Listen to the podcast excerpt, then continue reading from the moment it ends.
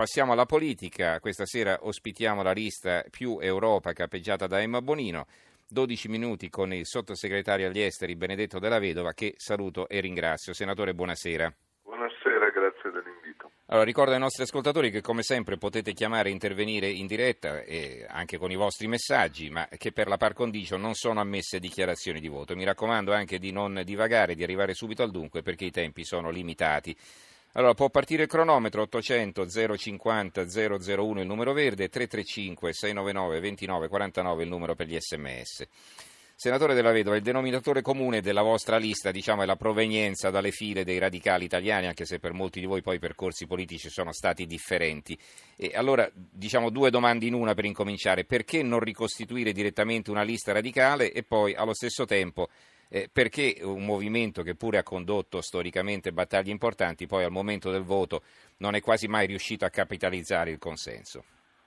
Ma questo è un progetto eh, politico innanzitutto ed elettorale nuovo fatto da persone, alcune nuove, alcune giovanissime, nuovissime, altre come me o come in particolare Emma Bonino che non sono nuove pur conservando nel caso di Emma Bonino una freschezza e una capacità di attrarre eh, anche i giovani eh, incredibile, eh, che contiene la storia e le battaglie radicali, eh, che sono sempre state anche battaglie federaliste europee, eh, ma che allarga eh, e coinvolge anche opzioni, mondi eh, diversi. Eh, non è un caso che eh, in questa in più Europa sia stato coinvolto anche sia stata coinvolta una personalità come Bruno Tabacci che ha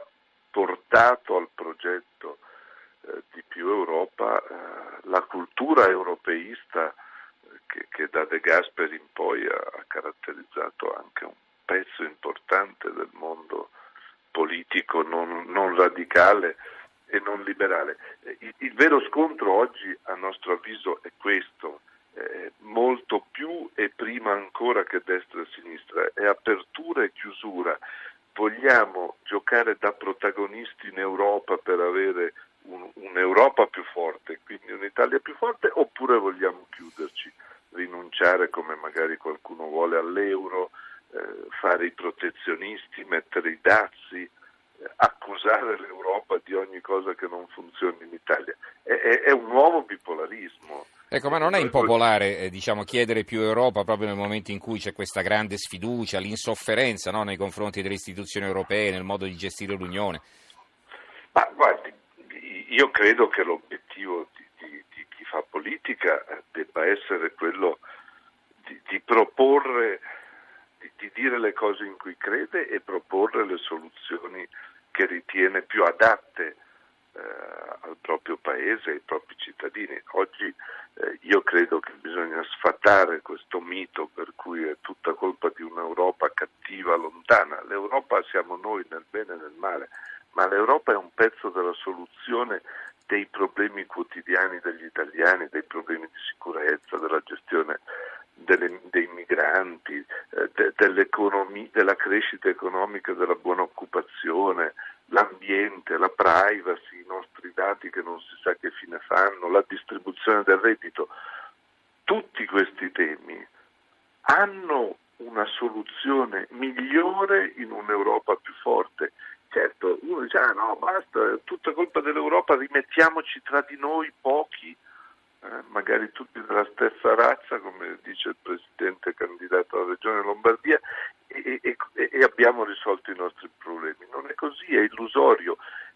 Lei mi dice, ma non è impopolare dire che, la, che l'Europa è la soluzione, non è il problema. Mm.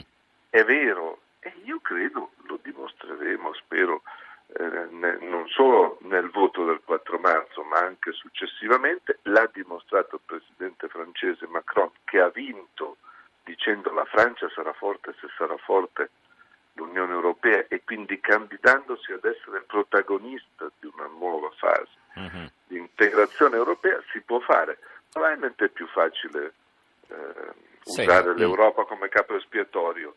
Eh, le voglio chiedere questo. Vederli, di non vederli all'opera mm. gli anti-europeisti, ma non credo che sarebbe nell'interesse dell'Italia averli al governo. Ecco, uno degli esempi però più lampanti dell'inefficienza politica dell'Europa ci arriva dalla gestione del fenomeno dell'immigrazione, penso sarà d'accordo su questo, perché insomma per bloccare la rotta balcanica abbiamo eh, coperto d'oro uno come Erdogan e per la rotta mediterranea è stato scaricato tutto sulle spalle dell'Italia, non le sembra? Ma guardi, ehm, questa affermazione è, è, è vera e non è vera, cioè è vero quello che lei ha detto, ma la causa di questo fallimento non è l'Unione Europea, la Commissione Europea, eh, la causa di questo fallimento sono gli Stati membri egoisti che non hanno voluto che ci fosse una politica comune delle frontiere esterne e delle migrazioni e che anche quando hanno sottoscritto accordi ad esempio quelli per la ricollocazione dei migranti, rifugiati che arrivavano mm-hmm. non a Lampedusa in Sicilia in Italia, ma arrivavano in Europa, si sono detti tra di loro d'accordo e poi non hanno poi messo certo. in pratica nemmeno ah, quell'accordo. Eh. Quando noi diciamo più Europa, diciamo esattamente questo, ci vuole una politica europea comune delle migrazioni, ad esempio, che oggi non c'è oggi, e questo spero che sia chiaro a chi ci ascolta, il fallimento scaricato sull'Italia o sulla Grecia prima della politica migratoria europea non è un fallimento dell'Unione Europea, è un fallimento della non Europa. Gli Stati da soli. Non si mettono d'accordo, i nazionalisti non si mettono d'accordo tra di loro, scaricano il problema sugli altri. La fermo perché poi abbiamo poco tempo, abbiamo già usato metà del tempo praticamente. Allora, eh, in materia economica, eh, i radicali italiani hanno sempre avuto una visione liberale, allora le chiedo cosa pensa della flat tax proposta dal centrodestra invece bocciata dal PD come un regalo ai ricchi. Ma guardi, una, si può discutere, ma se ne discute da vent'anni e più, non è un tema nuovo di, di, una riforma della tassazione che preveda una flat tax. Dopodiché per me la flat tax al 15% del centrodestra sommata alla cancellazione immediata della Fornero eh, è una misura scassa conti, punto e basta, lì non è che ci sarebbero meno tasse per tutti, eh, ci sarebbe più deficit e più debito e si metterebbe a rischio il paese, quindi non è lo strumento in sé, possono ridurre le aliquote, si può aumentare le detrazioni per uh-huh. avere la progressività, ma se uno mi dice metto la flat tax al 15%, eh, cancello a zero la Fornero e poi contemporaneamente dice metto i dazi nel momento in cui la parte più vitale dell'economia italiana è l'export, che ovviamente tu esporti se consenti di importare, se consenti agli altri di esportare nel tuo paese, se cominci a fare una politica uh-huh. protezionista, salta anche questo, così si scassano i conti e si scassa l'Italia. Senta, di quali riforme ha bisogno il Paese? Mi riferisco alle battaglie che, che portereste avanti nel caso in cui eh, verreste a far parte di una coalizione di governo. Ma sicuramente ci sono alcuni temi che riguardano i diritti su cui si è fatto molto negli ultimi anni e mi spiace che ci sia chi vuole disfare quello che si è fatto, ad esempio una legge civile sulle unioni civili. Sui temi economici noi dobbiamo proseguire la strada di riforme, sostenere l'internazionalizzazione delle imprese, dare una mano sempre di più alle imprese che esportano, dobbiamo bloccare la spesa pubblica per arginare il debito e ridurre le tasse. Allora, eh, manderemo una telefonata tra brevissimo. Allora, una domanda da Andrea da Livorno. Cosa propone la lista di Emma Bonino per arginare l'ondata di neofascismo e neonazismo in Italia e in Europa? Beh, eh, votare per noi, che non siamo certo eh, neanche lontanamente sospettabili di essere dei nazionalisti xenofobi. Ecco, questo è un tema, ha ragione l'ascoltatore, in, non, non solo in Italia, in Europa c'è un'avanzata di nazionalismo xenofobo che si scarica contro l'Unione Europea, prima dicono sarà l'Europa delle patrie, poi faranno le guerre commerciali e poi non si sa dove finisce. Però nelle urne si può determinare un destino diverso. Ah. Avesse vinto la Le Pen avremmo non solo una Francia diversa, secondo me peggiore, ma un'Europa diversa e in crisi. Ha vinto mm. Macron, abbiamo una Francia migliore e un'Europa che può ripartire. Nicola da Milano, buonasera. Nicolò, buonasera. Nicolò, Dottor Mensurati, complimenti alla trasmissione. Rapidamente, rapidamente. Sì, due sì. domande velocissime. La prima, come i cittadini possono avere fiducia verso un'Europa che secondo me si chiama Germania? E la seconda, l'avvicinamento al PD non è il tradire forse l'eredità di Marco Pannella? Grazie, buonanotte. Grazie, allora eh, un minuto però per questo perché le devo chiedere una cosa sulle alleanze future, prego senatore. Ma non credo che sia tradire Marco Pannella che è stato tra le altre cose un grande liberale federalista europeo e quindi eh, fare un'alleanza anche col PD in nome del federalismo contro i nazionalisti anti-europei non credo proprio che sia, mm. eh, che sia un tradimento. L'Europa parte... a trazione tedesca. Ma no, non è vero, e comunque sia, eh, la partita la gioca chi c'è, non chi non c'è. Se smettiamo questo lamento italiano, è sempre colpa dell'Europa, è colpa della Germania.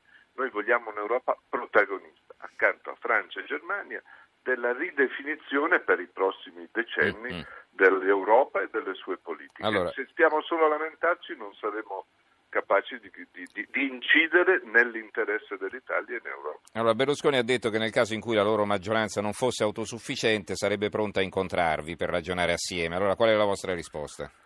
No, la nostra risposta è, primo, battere chi sta con Salvini e Meloni, che non sono europeisti, e quindi anche battere Forza Italia. Secondo, se dopo le elezioni non ci sarà la maggioranza Salvini-Di Maio, che è un rischio che io ritengo si debba scongiurare nelle urne, ma che c'è, per noi la possibilità di partecipare a un governo dipende dall'atteggiamento che questo governo vorrà Quindi avere. lei non esclude larghe intese, insomma, una grande coalizione? Ad oggi la escludo perché non vedo la possibilità di avere un governo europeista, perché mm. vedo solo schieramenti anti-europeisti, più o meno eh, anti-europeisti, ma sono anti-europeisti. Se tu stai con Salvini e la Meloni, non, non sei pronto a fare un governo. Allora, europeista. in 30 secondi mi dice perché votare più Europa? Votare più Europa perché l'Europa non è solo il nostro passato migliore di pace e prosperità, è il nostro futuro migliore, il futuro migliore per i nostri figli, è il modo per avere più ricerca, più innovazione, più competizione, contare nel mondo in cui l'Italia da sola non conterebbe più nulla o conterebbe poco con i nostri valori di libertà e di democrazia. Dobbiamo farlo insieme e uniti i nazionalismi, le chiusure non farebbero fare un millimetro in avanti all'Italia, ma rischierebbero mm. di buttarla indietro di tanti decenni. Ringraziamo allora Benedetto Della Vedova, candidato di Più Europa con Emma Bonino. Grazie eh, senatore Della Vedova, buonanotte. Grazie a voi.